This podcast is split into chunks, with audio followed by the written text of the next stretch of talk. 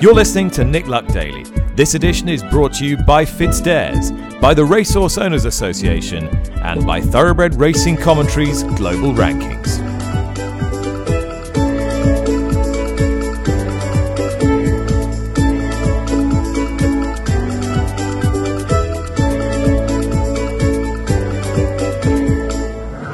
Good morning, welcome to the show. Thursday, the 21st of October. It has been hammering down all night here in TW11. 25 millimetres plus of rain across the south of England. It could throw one or two meetings this weekend into some doubt, but there's lots of good stuff to enjoy, particularly at Doncaster with the Vertem Futurity, the final two year old Group 1 of the season in the UK. And the very exciting Aidan O'Brien trained unbeaten Luxembourg will be taking on the form horse Royal Patronage. Just how strong is that form and what sort of form is the horse in? I'll be talking to assistant trainer Charlie Johnston later in the programme. It is also the return of Cheltenham, much to the delight of so many of you. Lee Mottershead, my guest, and I will be talking in a moment about what we're likely to enjoy there and discussing the rather small fields for tomorrow's cards, which have been explained by the existing clerk of the course, Simon Claisse. The prize money issue that we've been talking about over the last two days should or shouldn't the horsemen have taken the deal offered by the Arena Racing Company, the ARC group of racecourses? Well, Politicians have weighed in on this debate as we suspected they might. More of that later in the show. Palace Pier, as we expected after his runner up spot in the Queen Elizabeth II Stakes, has been retired to stand at Dalham Hall Stud in Newmarket for Darley next year. But first of all, Interesting news coming in overnight from Australia, where one of the marquee races down under the Cox Plate is set to be run this weekend, and a horse that is likely not to run because of veterinary intervention, something we've discussed quite a bit on here over the last year. The increased veterinary scrutiny on these horses as they come up to big races in Australia. Lee Mottershead, a very keen follower of the sport in Australia, is with me this morning, the senior writer from the Racing Post. Uh, Lee, what's been happening here concerning the horse Gold Trip? Yeah, so we, we said an awful lot, Nick, about the increased interest uh, from Racing Victoria uh, into the the imported horses coming to compete at the Spring Carnival, and one of those horses uh, has his pre- uh, participation in Saturday's Cox Plate now threatened. Now, we, we should say that I think in this instance, it's not a case of a an imported horse being signalled out. Racing Victoria vets um, do take a very close look at horses before they run. Indeed, in, in a lot of jurisdictions, I think racing authority veterinarians would appear to have more say in which horses run and which horses don't run than maybe we're used to in this part of the world. And it's happened in Australia in the past. I remember being out there when Hugh Morrison was denied the chance to run Marmelo in the Melbourne Cup, and that didn't go down particularly well um, with Hugh because of a veterinary intervention. On this occasion, it's a horse who'd be well known to to European listeners, Gold Trip, who of course ran a big race in last season's Prix de l'Arc de Triomphe, has had three runs in France already this season, but was due to or is due to have his first run on Saturday for last year's Cox Plate winning team Ciaron Maher and David Eustace. But it was reported overnight by Damien Ractliffe um, in the Age that um, the, the, horse gold trip had failed a, a veterinary test on Thursday. Uh, Damien reports that Racing Victoria's head veterinarian Grace Forbes um, had said the horse had displayed lameness in his off fore and off hind leg. Uh, he'll have another trot up on Friday morning, Damien says, but connections aren't overly confident that there will be a significant turnaround between now and then. The jockey, Damien Oliver, who is just about Australia's biggest and most successful jockey, as we all know, he says that he's ridden plenty of internationals in the past. Some of them he's actually raised concern about himself after riding them, but that wasn't the case with this horse. Uh, he says, I haven't um, felt comfortable on all the internationals before, actually volunteered that this horse, and actually volunteered that this horse isn't right. Um, but he said this horse, Gold Trip, felt fine to me last week when I galloped him. Hopefully, does take his place because he's obviously a really good horse. So, so Damien would like to be riding Gold Trip in the uh, in the Cox Plate, but it doesn't look at the minute as though he will be. That isn't the only horse that has failed a veterinary test. Call Sign Mav, uh, a Kiwi horse, Australia, New Zealand horse, has also um, failed a veterinary test this morning. He displayed lameness in his left front leg. Um, and again, so that, that one looks like he could come out of the race, which would reduce the field to eight runners. Well, it is indeed very striking to hear Damien Oliver's comments this morning, given his great experience when talking to Racing.com. Uh, the trainer, the co trainer of Gold Trip is David Eustace, who joins me now. Uh, David, were you surprised when the vets asked you to take him out of the Cox Plate? Uh, yeah, we were. Um, look, he, he's not officially out uh, just yet. We've still got uh, a bit of time. But um, you know, we certainly feel that um, the horse is in uh, excellent shape to, to line up. Um, you know, to be honest, you know, Ollie's a piece, uh, his his experience and um, him saying the horse is fine is, is only uh, an opinion, but of course one that's well respected. Um, but he galloped the horse on Saturday. Um, he hasn't done a lot since then. Um, certainly not uh, anything that would uh, affect the horse's action. And, you know, he's had very consistent work and, and, we haven't had to stop in any way or do anything uh, different than we would do leading into the race. So um, it's disappointing for, for everyone involved. And, you know, I feel that having had a horse, uh, I mean, it, it it probably doesn't matter whatever horse it is, but you know, Sir Dragonet went through the same process last time. Uh, it that worked. Um, it doesn't work for every horse, but um, we're very pleased with him. We think he's in top shape, and um, it's obviously extremely frustrating. I mean, is there a bit of you that's thinking, well, this is him. Uh, where do we go from here? If he can't run in this, and this is just the way he moves, and this is just the way he is, uh, are you left scratching your head? Well, absolutely, and and really, we that that that is exactly it. You know, where do we go from here? Um, there's obviously different jurisdictions in Australia, and, and New South Wales is would be the one um, to turn to. But we feel that that is the horse. Uh, he's passed all the scans, which are extremely rigorous, and the scans are there to, which we're all trying to do. But it takes it, you know, without any reasonable doubt uh, away from the fact that the horse is not in any danger whatsoever of of um, injuring on the track in, a race uh, or at home. And you know, let's not forget, you know, we're we're racehorse trainers. Uh, we've got a very very valuable horse here that we want to race, and we wouldn't do that unless we thought he was in the right shape to do it. I think. Um, you know, there's got to be some trust involved there. Um, and we're not dealing with a horse um, who is moving particularly badly. And I think that's right in what you say. That is him. And um, if that is him, then uh, I'm not sure uh, we can, you know, we're gonna and to be able to move forward if, if that's the case. I know you're tight for time. Just a couple of things. First of all, just from your point of view, training in Australia hugely successfully, multiple Grade One wins, Group One wins.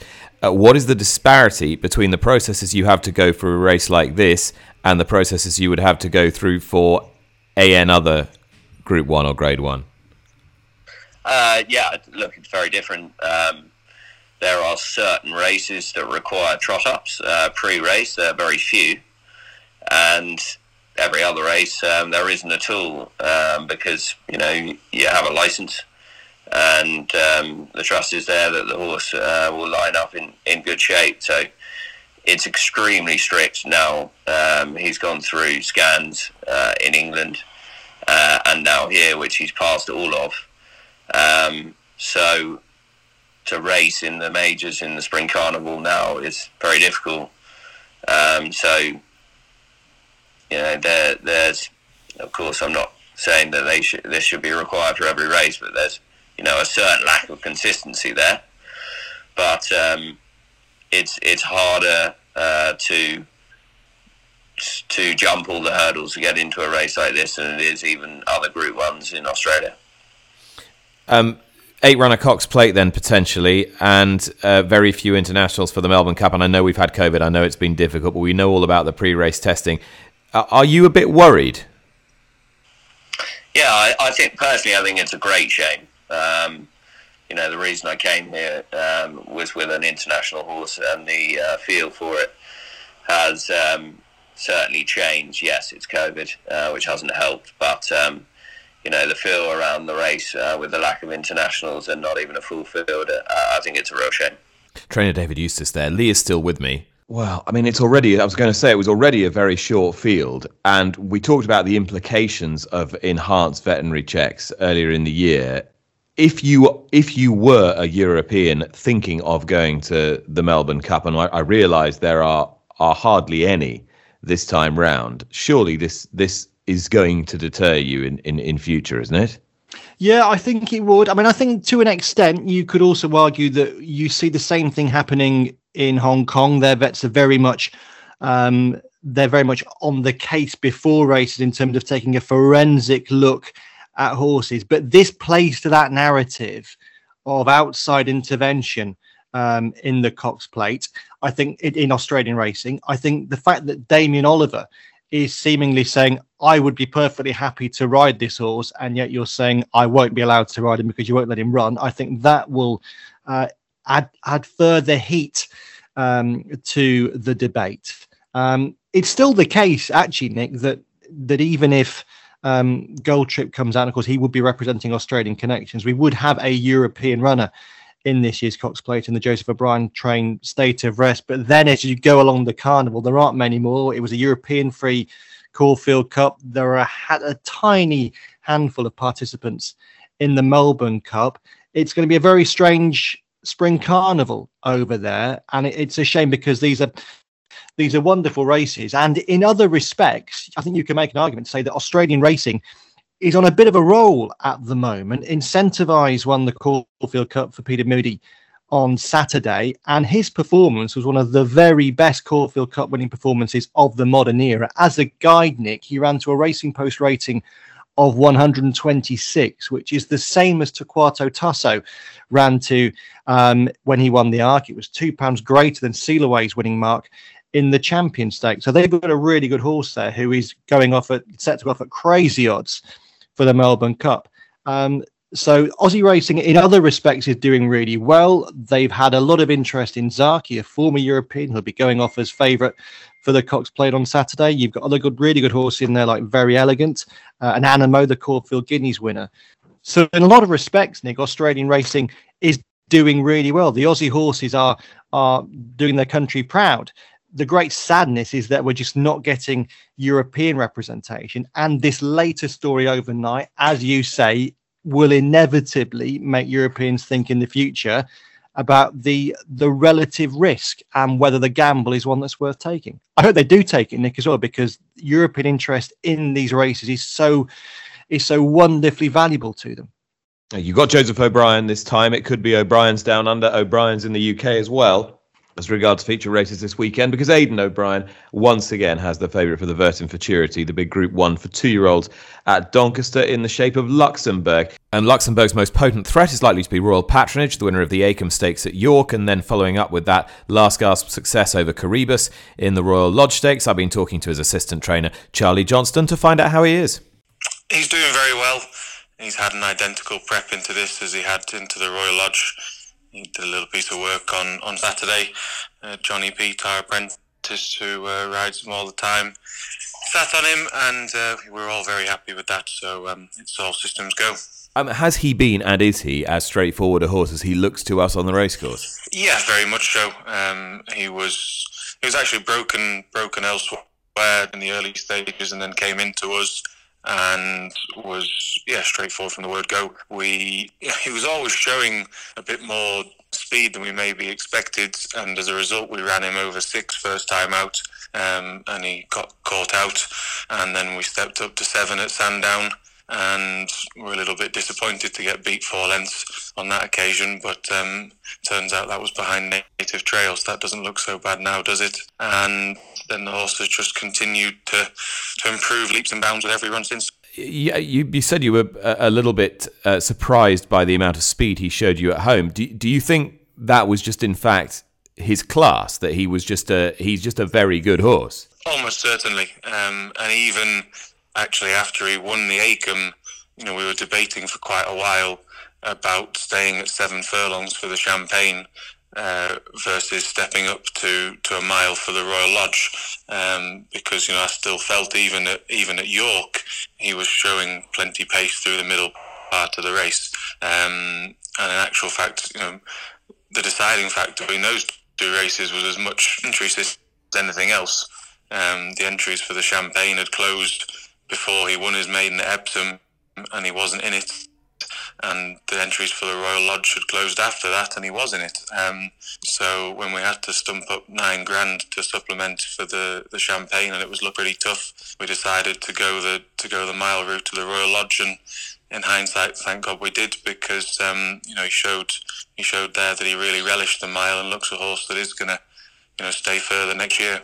Now he's he's won with a bit of cut in the ground. He hasn't won on ground as soft as it's going to be at Doncaster. Is that any kind of a worry? Um, it's always a concern when you you know you're taking conditions that are that are new to you. And it was if he could to soft when he won at Epsom. I say you, you you know on pedigree, um, there's plenty of indication that he will handle the ground, but you never know for certain until you try. Clearly, you're up against a, a, a much vaunted rival in, in Luxembourg.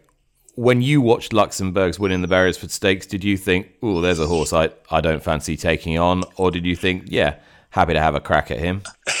well, this is uh, this is probably something I should admit, but um, I actually haven't watched Luxembourg's winning the Beresford Stakes. Um, I think that was on a day when Royal Patronage was winning at Newmarket, and I was saddling four or five runners at Ripon that afternoon, um, and we had runners did around four or five tracks, as is the norm for a Saturday. And um, watching Aidan O'Brien's runners at Leopardstown was fairly a long way down my list of priorities. So um, yeah, as is often the case, we um, we focused on the fact in, in our control, which is our horse. And um, yeah, look, Aidan's Aidan's record in the race speaks for itself, and you know he's going to have a have a huge number of horses to choose from in this kind of bracket, and the fact that he's chosen this one as his leading contender means that we have to give him a huge amount of respect. But um, I don't think anyone can argue with the form that's in the book with our fella. So that's royal patronage. Or what of this heavy favourite, Luxembourg? Only two runs, and he already seems to be polarising opinion, Lee. Yeah, well, my, my opinion, Nick, would be that I, am a big fan. Um, certainly, Seamie Heffernan has said he's that this is his favourite horse in Ballydoyle. Now, you might expect Seamie to say uh, wonderfully positive things um, about the horse, given he, he works for, for Aidan O'Brien, Ballydoyle, and Coolmore. Um, but I thought in his most recent outing, there was an enormous amount to like. Um, Aidan O'Brien was at Newmarket that day, and funny enough, I, I, I spoke to him in that pre-parade ring at Newmarket after Luxembourg had posted his his Group Two success at the Curragh, and at that point, Aidan hadn't seen the race, um, so I was always asking him to comment on a race he hadn't seen, but he talked to me about what he expected the horse would have done. And I was able to say to him, yes, he, he did all that. So he won the race in the style that Aidan expected. I thought he was tremendously impressive. Um, I backed him for the Derby um, straight after that race. Um, but this is a different sort of test, and it's a test that he goes into um, with the stables horses seemingly not in flying form. It was well talked about at Ascot on Saturday that Ballydoyle's recent record hasn't been great, particularly with their runners in Britain. And I'm absolutely certain that bookmakers on Saturday will be out to get Luxembourg because they'll think that for all he has a, a huge reputation and for all that he was desperately impressive at the Curragh last time, they'll see that the stables horses haven't been performing to their expected level. And I think that has to be a concern. Uh, Lee, jump racing time, Cheltenham, first meeting of the season, smallish fields, but the existing clerk of the course, outgoing clerk of the course, Simon Claisse, has sought to provide an explanation for that.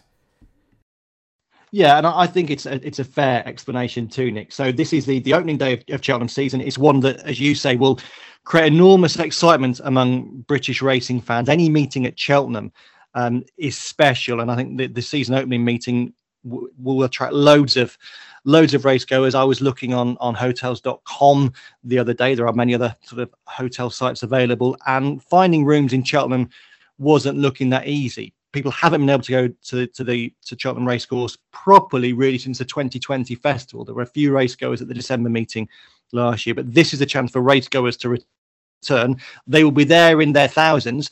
The horses won't be quite so plentiful. Um, we produced stats in, in the post today that show there are 67 declarations for this opening day at Cheltenham. There were 71 last year, 74 in 2019, 88 in 2018 when the going was the same as it's set to be on Friday, good ground.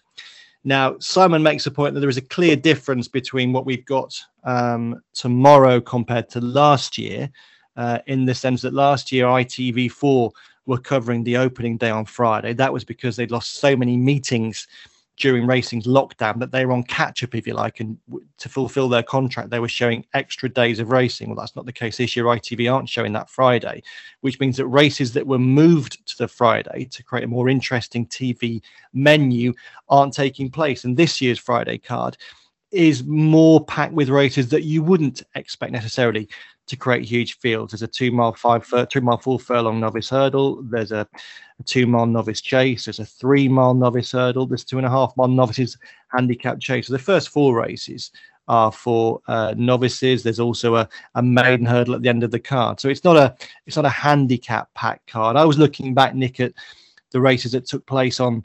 Uh, or the, the same races that took place at the 2018 meeting as well. And there isn't actually a, a huge difference um, marginally more runners in 2018 in these particular races than in 2021.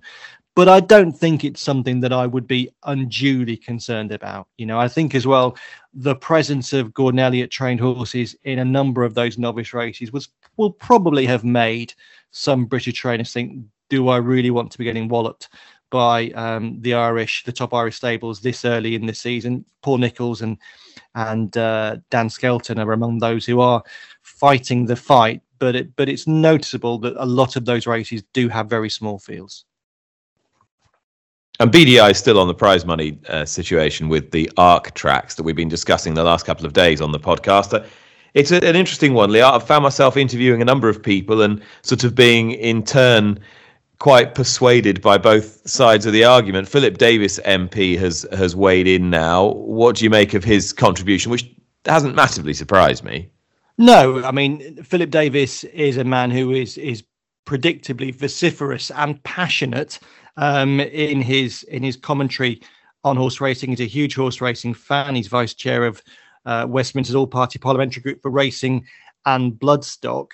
Uh, and he has weighed into this debate, which has been playing out on a daily basis in the pod this week, Nick. It's been fascinating listening as you've spoken to to trainers who agree with the NTF, trainers who disagree with the NTF, owners who agree with the ROA, owners who disagree with the ROA. It's clearly one that's splitting people in, in racing. Philip is very much of the opinion that uh, racing, and I suppose in particular the NTF and the PJA, were crazy in his view not to sign up to this to the ARC proposal. Um, just to remind people, in effect, ARC were, were offering 3.7 million pounds more over that winter all-weather program. There was also an expectation of 1.3 million pounds more in levy returns, but in return, ARC wanted to stage nine race cards through the winter, so significantly more races. Philip Davies says that um, he describes it as regrettable, disappointing, and it's short-sighted in his reaction to the the decision not to go ahead with the ARC proposal. And he also makes the point that he says it will be more difficult for racing in its efforts to get levy reform from the government because government will traditionally always say, well, are you helping yourself first? And Philip says this is an example of racing turning down the chance to help itself. This could, of course, still go until today, Nick. We read when the initial deal was turned down, or that the final deal was turned down, that Thursday apparently was the absolute deadline day and the participants who you've spoken to, I think, have made clear that they are willing to keep talking until Thursday. Martin Cruddas at the Arena Racing Company was more inclined to say that we've got a business to run. That's it for us now. But I'm sure if a deal could be done, he would still happily take it. I would just say in, in this, in terms of a little bit of personal commentary, um, Nick, I would echo what Lydia Hislop said on this at the start of the week when she made the point it is a far easier sell to say that you're being offered in effect five million pounds. Why on earth wouldn't you take it? It's far easier to make that argument than to make the argument that the NTF and the PJA are making. Um, you say Nick that you, your views are sort of flipped around. You can see both points of view. I can too, but I'm very much in the point of view of, of backing the NTF and the PJA. It's been rare in recent years for me to say that I would wholeheartedly support Ralph Beckett, but I think on this one, Ralph is absolutely right. Um, I think there are significant dangers to the sport of increasing the number of races that we stage, given the small fields that already are a blight on the sport in this country and, and must surely impact on, on punter and fan engagement. And although you, you, it is right to say that these are coming at the, the basement level towards the basement level of the sport, where there maybe is the mo- more of a need for more races, it is in effect increasing the fixture list in all but name. And I think there is general consensus across the sport that what we don't need is an increase in the fixture list. I think it's a very difficult one this for the participants to try and to try and get that argument across. But I think those that are arguing that case have some strength behind them. But what I think is highlighted again is how effective um, a racing administrator is Martin Cruddas. Um, he has been very successful in making his case here. Um, he's very persuasive in making his case. I don't agree with him on this one, but I think the way he has tried to get what he wants is um, predictably impressive.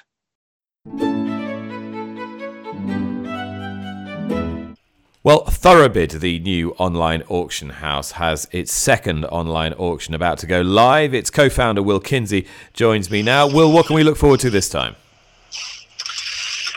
Well, Nick, I think it's another you know exciting catalogue we've got. Um, I think what our first sale proved was that um, you know we, we, can we can get market value for horses, and I think it proved very successful, especially with the with the broodmares, with obviously having um, the half sister to Trueshan selling nicely. Um, and obviously Trueshan's come out and and uh, and served that per, that that purchaser well. So um, we've, we've actually been supported this time by a couple of new trainers as well. Charlie Fellowes has got um, a couple of horses in there. Um, one of which is the Cody Kid. Was rated 86. He's a three-year-old. He's he's been third, fourth, and first in his last three starts around Chester. Uh, so he looks a nice prospect for somebody to have a lot of fun with and, and earn some decent prize money. Uh, and he's, he's also actually got a half brother to Camphor Cliffs called Toronto, who's a four-year-old by Galileo, and who's run over staying trips, and he looks like a a nice prospect too to potentially be a dual purpose horse. So, and Jamie Osborne has supported us again. He's got a nice horse in there called Drag Race. She's a three-year-old filly by Zoffany. She won on her second start and is offered for sale. And then back to the brood mares, we've got got some interesting brood mares there. There's um, a nice mare that Donald McCain used to train called Secret Escapes, who's by Getaway, and she's uh, she's in foal to Passing Glance, who's had a, a really good few years and is proving quite commercial. And then there's two two nice mares there in Falter Walk in the Park, who's probably the most commercial national hunt stallion around at the moment. Uh, one of those mares called Jenny Surprise, and she's an elite mare. And the other mare's a mare called Cardigan Bay, who is uh, who's who's got black type. So, you know, there's there's some really interesting types there. Uh, something for everybody flat jumps brood mares horses in training and is that going to be very much the feel of your online sales as we as we move forward or are you going to sort of separate them out into categories I think at, the moment we're going to stay as we are. We want to maybe have potentially, you know, we'd like to have two sales a month. You know, it, our product is very much about flexibility and offering people the opportunities to sell and trade horses more regularly. So that's what we want to do. Um, you know, it, it, it, there is something for everybody at the moment. You know, flat jumps, broodmares. I say the the broodmare has proved really popular, um, but I think you know we really want to try and improve, you know, the horses in training side of things. And um, you know, I think that's a, a, great area for for expanse. Obviously, Rome wasn't built in a day, but we're getting great feedback and more and more people wanting to support it. So um, you know, I think the future's bright. All right, thanks to all my guests today. Uh, Lee is still with me and has a tip for you. I do indeed, Nick. I am going to Carlisle in the 415 race, the bet at racingtv.com handicap chase. It's part of the the Go North um, series, and I like the chances of a horse called Wait on It. um, having his first start for Sandy Thomson. Sandy's had an awful lot of success with horses taken from other people's stables. This one already had pretty decent form for Nigel Twiston Davies. Brian Hughes takes the mount towards the bottom of the handicap, and I'm saying wait on it in the 415 at Carlisle. Lee, thank you. And, and before you go, I'd, I'd like to draw your attention to the Carl Kingscote Accident Fund. Carl is the brother of well known jockey Richard Kingscote, whose wife Ashley has um, organised this fundraiser. She says Carl has worked in racing for many years now and works for Denford Stud. He's just 33 and a lover of the outdoors, especially spending his weekends mountain biking. Tragically, just this last weekend, on the 17th of October, Carl had a fall from his bike, resulting in life changing injuries. He dislocated his spine, that resulted in spinal cord damage, broke a bone in his neck, broke his sternum with some broken ribs. With the damage to his spinal cord, he's been told he won't be able to walk again. Any money raised will go towards Carl and his rehabilitation and housing as he currently lives where he works uh, at Denford Stud. Thank you all for reading. Um, I just wanted to pass that on. And so far, amazingly, in just a few hours, the fund has raised £7,730, but the goal is is 50,000. Uh, it's a, a, GoFundMe page. You can find it on, on Ashley's Twitter feed uh, for Carl Kingscote. So, um, Carl, we are all wishing you all the very best. Uh, thank you very much for listening today. We will see you all again tomorrow. Bye bye.